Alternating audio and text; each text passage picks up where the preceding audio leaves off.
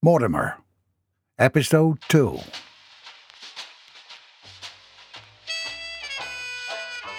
Thank you for tuning into Mortimer, a book written by M.W. Cedars and narrated by Michael Drew. The theme music was written and performed by Danny Torgerson. Mortimer is an entire novel that you may decide to read in print or digital form. Yet each episode of this audio podcast is broken up into a serial of sorts for your enjoyment. We hope you enjoy this duty-free audio presentation of Mortimer.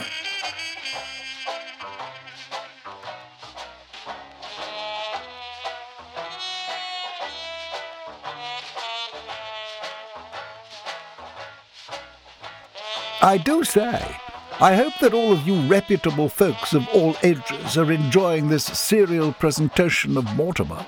I know I am. Cheerio!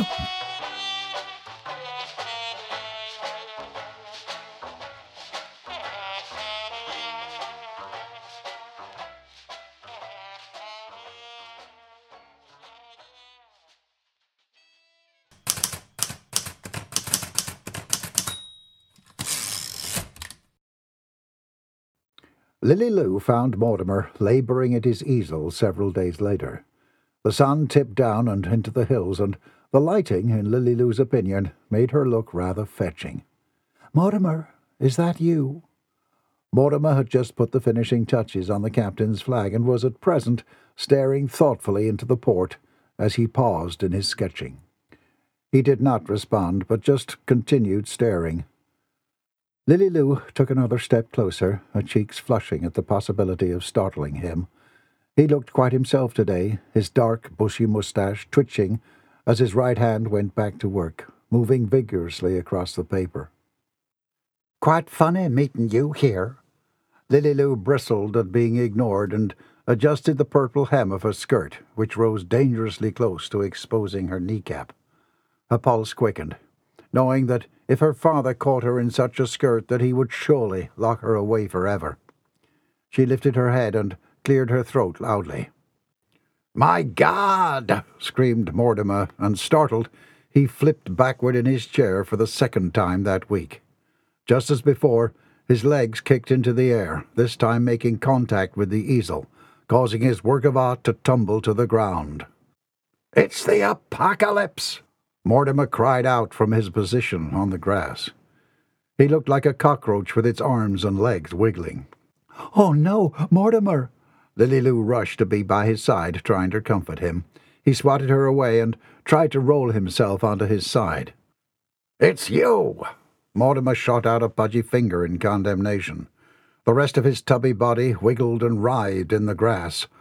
Lilly Lou reached out again and, this time, yanked Mortimer by his collar into a seated position. "You're quite all right, Mortimer." "It seems that every time you come around, I wind up on my back." At his words, Lilly Lou flushed a deep shade of red.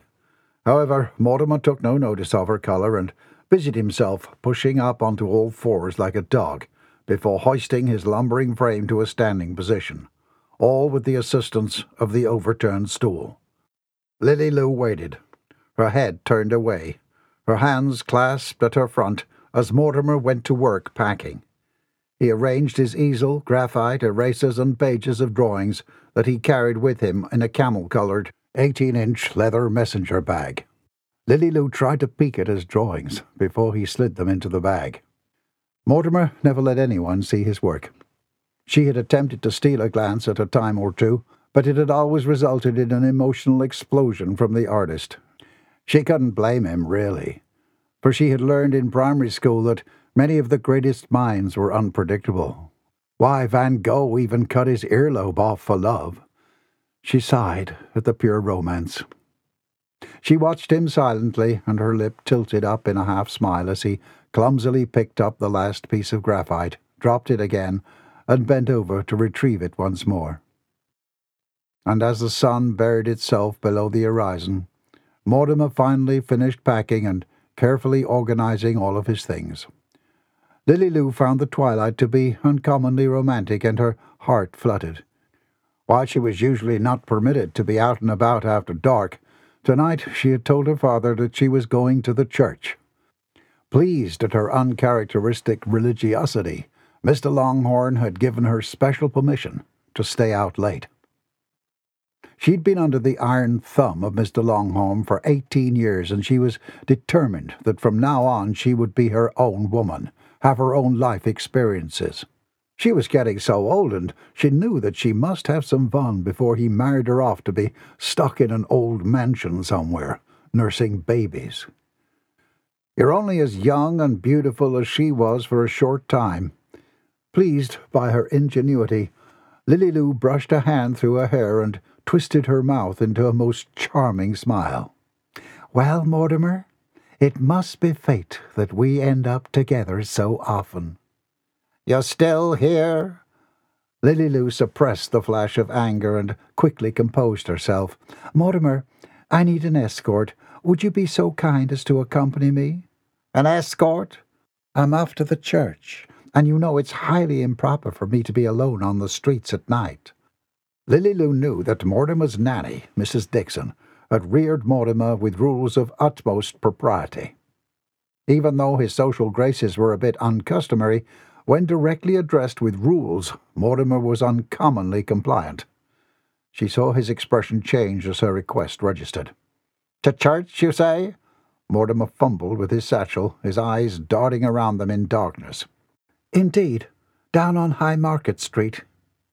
Isn't church on Sunday mornings? Mortimer scratched his head in confusion. The church is open every day of the week. She held her breath as he considered. Finally he acquiesced, and nodding once, It is on my way home, anyhow. With that he turned and started to walk away. Lilly Lou's jaw dropped in surprise at his resistance of her charm. All the young men typically fawned at her feet, and the challenge gave her a thrill low in her abdomen. Holding her hat atop her head, Lilly Lou scurried quickly after him. 1918. His feet were silent as he moved with skill in hot pursuit. The furious shrieks had transferred into hysterical sobs as they traversed the short distance from High Market Street to their destination at the harbor. Take me with you! Her companion paid no mind to her pleas and huffed laboriously as they arrived to their portion of the dock that was assigned to the Iscariot ships. It was part of the plan all along. I was supposed to come with— You will be taken care of here! And be like your wife, to rot in some mansion all alone? You will never be like my wife, he shot back. With renewed wrath, she lunged at him, her nails drawing blood. Howling in pain, he pushed her violently away, and she fell to the ground.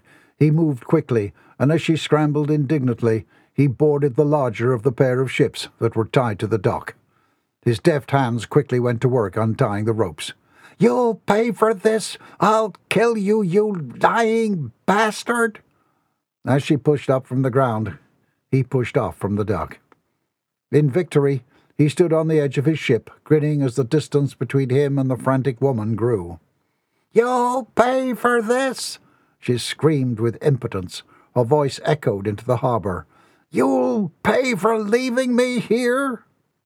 But he did not reply. Like white, billowing clouds, the sails went up and caught the evening breeze. The ships moved farther out into the Black Sea. She stood at the edge, sobbing, a white handkerchief in hand. The man in black stood in resignation, prepared to turn away, prepared to leave. There were no rules against a man boarding his own ship. But then there was a flash of light and a thunderclap of explosion. Shit! He whirled around just in time to see the ship in the distance burst into 1,000 pieces. Shit! How had she done it? He leapt over the bush that stood between him and the dock and plummeted toward the woman. Her sobs had quieted, and she stood speechless, staring at the blood-red flames as the obsidian sea engulfed them. He moved like a bullet through the night, and upon seeing movement in her peripheral vision, she turned and screamed in surprise at his sudden presence. Before she could strike him, he grabbed her wrist. Police! No! She jerked away violently. No, Gerard! You're under arrest! He slammed a handcuff to each of her wrists as she writhed. For the murder of Gerard Iscariot. The walk to High Market Street took only about 15 minutes. There was no conversation, and that was how Mortimer liked it. He had too many things to think about. First and foremost was the issue of location. He'd been unable to see the rudder from his vantage point that day. He was determined his drawing to be an exact replica of the Esquire. If not, his project would be ruined. He must see the rudder in more detail. There were only two solutions to this problem: move closer to the ship and, or, get a set of binoculars. Upon deliberating the pros and cons, Mortimer decided upon binoculars. He was not sure if he was prepared to come so close to the greatness of such a ship that deserved space, a wide diameter to be cast from itself and the rest of the world, with no one coming too close, interrogating it, asking too many questions, or making demands. Mortimer grunted to himself, causing Lilly Lou to look up. He paid her no mind. His thoughts wandered. There was, of course, another advantage to maintaining his post. It was a far less populated area. The city folk wandered up and down the road that bucked the port, gazing at the water and pointing out fish, generally making noise and being intrusive. The park offered him more peace and quiet to contemplate and render. Of course, that did not necessarily leave him uninterrupted, for Lilly Lou had happened upon him at least 3 times that week already. Maybe he was going to have to find another place to draw after all. "Here it is," Lily Lou's voice interrupted his thoughts. Mortimer stopped with confusion. "It's a dark alley." "Yes." Lilly Lou shot him a flirtatious glance before turning to trace her hands along the darkened brick wall of the building. "What on earth are you doing?" Mortimer took several steps away from her. "Stroking a wall hardly seems the thing to do at such an hour. Haven't you got to be to church?" "I have to find the doorbell." Her small frame moved away from him as she searched in the darkness. Mortimer watched, ill at ease. This was a most uncommon way to find a church. Churches were supposed to be easy to find, as to attract people to them. Lilly Lou jammed her finger between a set of bricks and stepped back, a smile on her face. "Well?" Mortimer was impatient. He preferred a seat at the front of the sanctuary so that he could see everything clearly. Lilly Lou ignored him, waiting. There was a sound of a low whistle down the alley. "Come with me." Lilly Lou grabbed Mortimer's large hand and tugged him into the alley. Until now, the only people Mortimer had allowed to touch him were Mrs. Dixon, Neville, and his mother. To be yanked into an alleyway with this bearcat was absolutely intolerable, yet it was happening. Her ironclad grip stymied his attempts to jerk his hand away. The next thing he knew, he was being whisked through a small door into a darkened room. "Who is this character?" "My friend, Mortimer." It was stuffy in the room, and Mortimer couldn't see a thing. He began to turn and push his way back out the door, but a hand clasped his shoulder. "Are you cool, man?" "It's a bit sweltering in here, actually." Mortimer pulled on his collar with disdain. "He won't tell anyone." The foreign member squeezed Mortimer's shoulder as if contemplating Lilly Lou's promise, and finally released its steel grip. Lilly Lou proceeded to pull Mortimer between 2 velvet curtains and into the church. The church looked nothing like a church. In fact, it looked strikingly similar to what Mrs. Dixon had described to Mortimer as a saloon, and saloons were places for miscreants, not to mention that they were illegal. Mortimer scrunched his face in displeasure and wished he were back at the Iscariot Manor with his plate of sauerkraut, sausage, custard, and mutton. The ceilings were low and painted black. The floors were carpeted and dotted with small tables that had candles atop them. The lighting was dim, but Mortimer could see patrons hunched over drinks and talking. A stage was set up where a languid auto harpist strummed out a sleepy song about lost love. To Mortimer's left was a bar. The back was mirrored with glass shelves holding bottles of liquor. A man dressed in black stood behind it and wiped down the surface with a wet dish rag. Mortimer's mustache twitched. "Lilly Lou, baby, how you doing?" A character wearing a grey suit and bow tie approached them. A cigar glowed in his right hand, and a tumbler containing a liquid the colour of urine was in his left. Mortimer scowled, watching as the urine drinker wrapped Lilly Lou into an embrace. "Herbert!" She tossed her purse onto the bar. "How's your mother?" "Oh, better. The doctor gave her medicine, and she was as right as rain in the morning after. He grinned at her and then reached out to shake Mortimer's hand.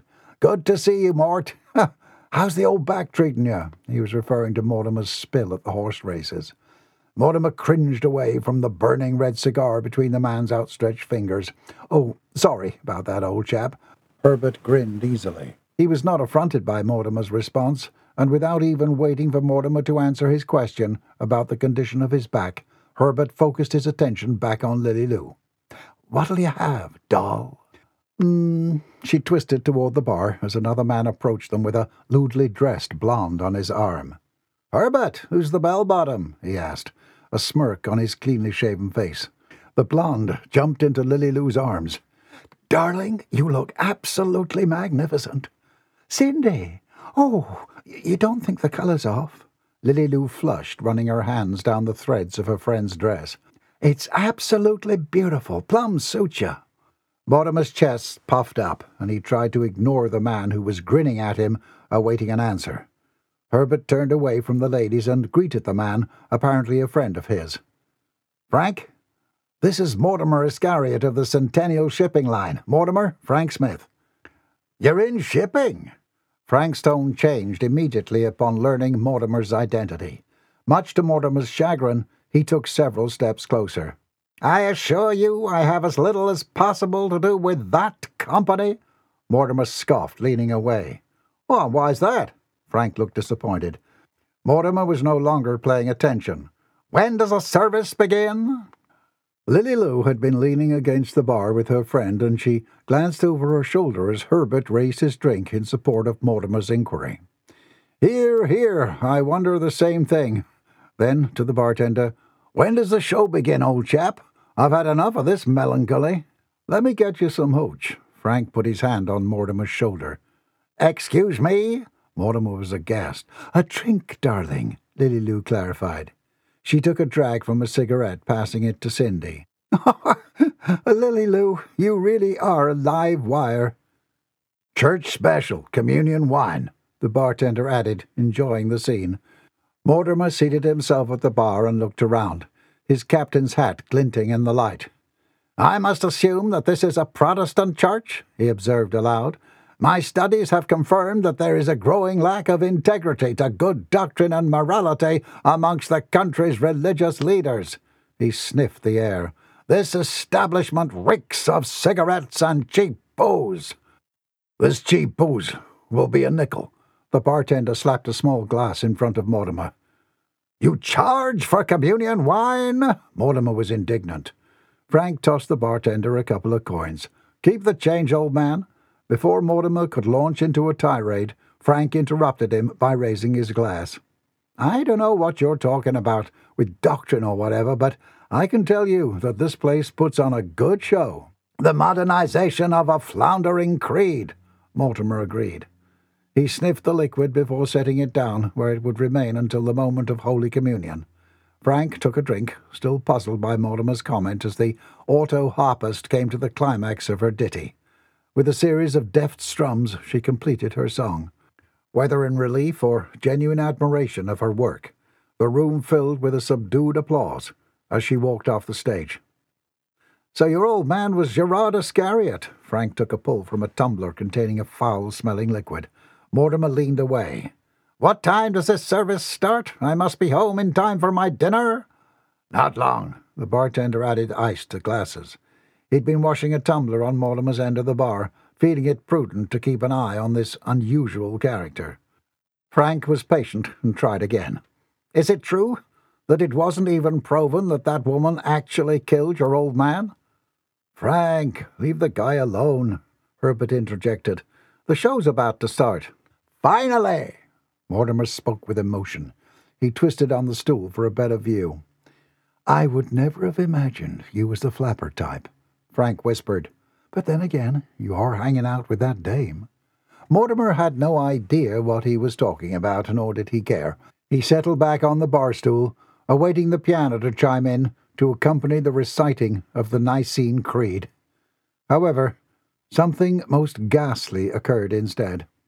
Mortimer's drawer dropped in a pall as four women in sequin-dotted flapper dresses slinked onto the stage.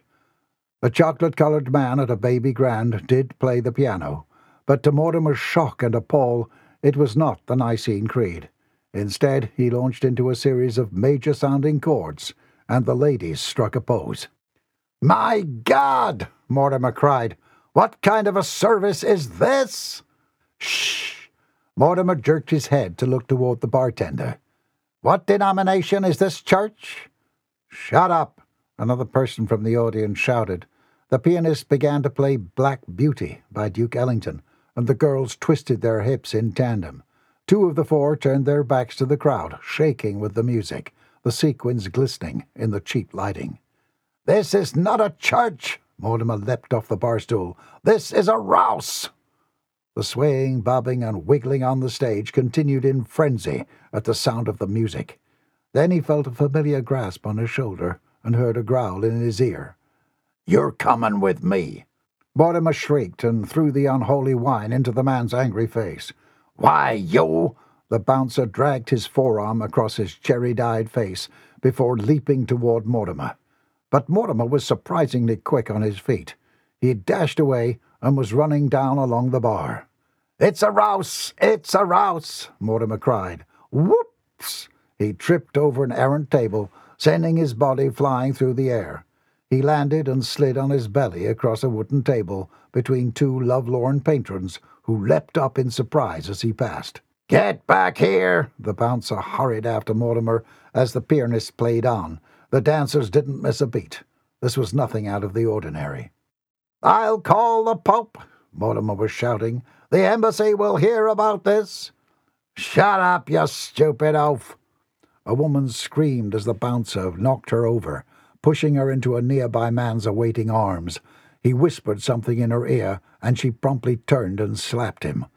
"Aye!" Mortimer shrieked as he thundered by, arms flailing wildly, eyes wide and searching for a route of escape. "Leave me alone, you viperous, uneducated regatho!" "Not so fast!" An even more massive creature emerged from the shadows. Mortimer was cornered. On each side, two more bouncer-type scoundrels glowered at him and advanced. "It's a violation of the Constitution. I plead the 13th. The closest grabbed a hold of Mortimer's once meticulous lapel. "I've had enough of your riffraff." He dragged Mortimer toward the exit. "Mortimer, darling!" Lilly Lou ran toward them, but Herbert stopped her. "It's his funeral, baby. Leave him alone." The slamming of the speakeasy door silenced Mortimer's voice. "Carter, I need you in my office immediately." The sergeant made the demand as he passed by the break room. The evening shift was typically uneventful, and the squadron of 5 officers on duty had just settled down for a game of poker. Without hesitation, Carter pushed back his chair. "Hold the game." "He sounded serious." Orange stared dubiously at the empty doorway. "Get used to it, kid." Carter grinned at the newest addition to the force. Then to the rest of the table, "And don't any of you get any wise ideas?" "Ah, come on, Carter. What do you make of us?" Carter rolled his eyes and left the room. Several moments later, he was seated across the desk of the chief of police. His superior had readers perched on the end of his nose and was glowering at the file in his hand. "MH1253 has escaped." "That's impossible." The superior shot a sharp look across the desk. "Report arrived 30 minutes ago. Seems she'd managed to gain the affection of one of the transporting guards. Well, she was something of a beauty, if I do recall. She was last seen in Philadelphia, 3:00 this afternoon." "Why, it took them 3 hours to notify us?" "Well, we're not exactly top priority, Carter." "We were the squadron that made her initial arrest." Carter leaned back arrogantly, remembering the evening with clarity. "I'd say that deserves a pin in the map." "Well, you did a fine job. That's why I'm putting you in charge of the local investigation." "Local investigation?" "Well, where do you think she's going to go now she's escaped?" "Oh, the woods, the mountains, somewhere she won't be found." "Exactly," the sergeant nodded. "But she's also going to need money, support, and a place to regroup." "You don't think she'll come back here?" The older man narrowed his eyes. "Well, what do you think?" Carter felt a tingle of excitement in his abdomen. His career had skyrocketed with the arrest of the notorious feloness. She was a woman on the run.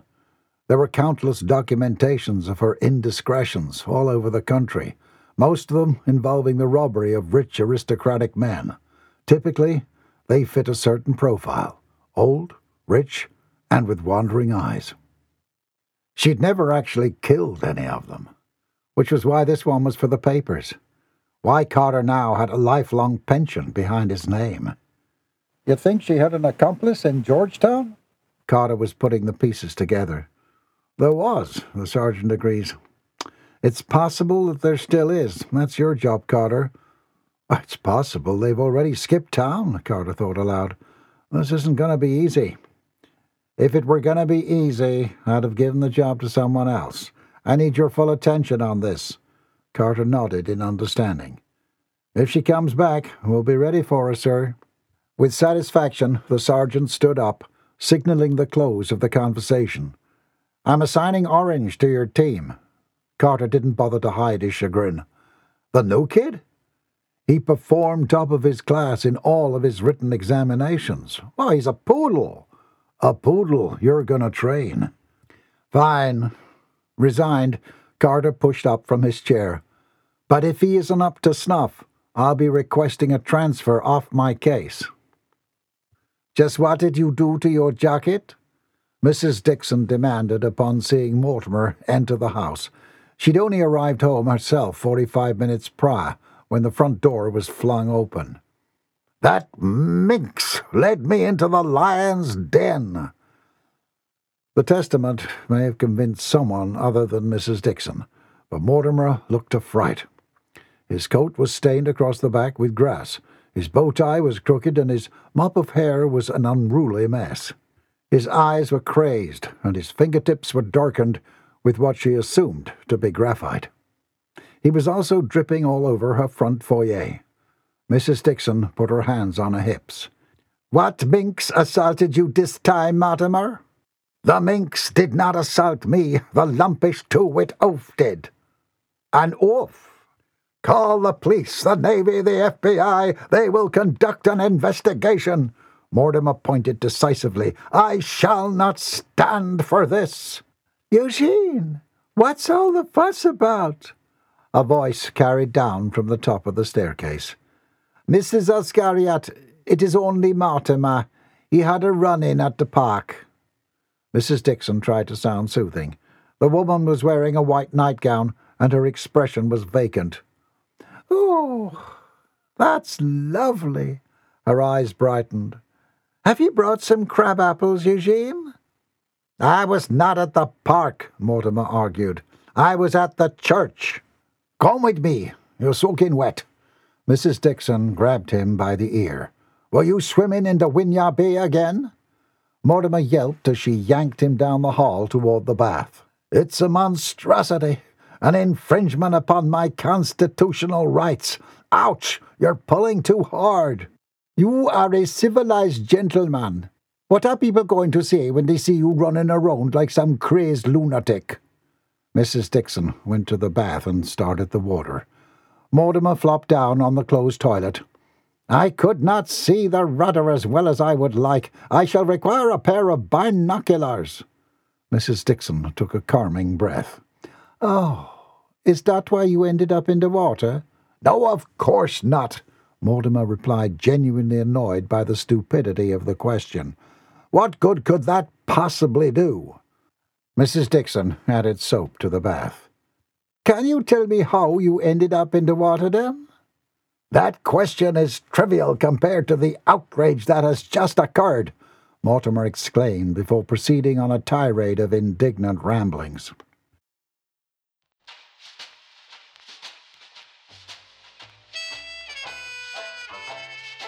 Learn more at www.mortimerbook.com. Copyright 2022 M.W. Cedars. Written by M.W. Cedars, the author pseudonym, audiobook performance by Michael Drew. Neither this author nor affiliates, comrades, patriots, or associates are engaged in rendering professional or non-professional advice, services, recommendations, or any other suggestions of any kind to the individual reader.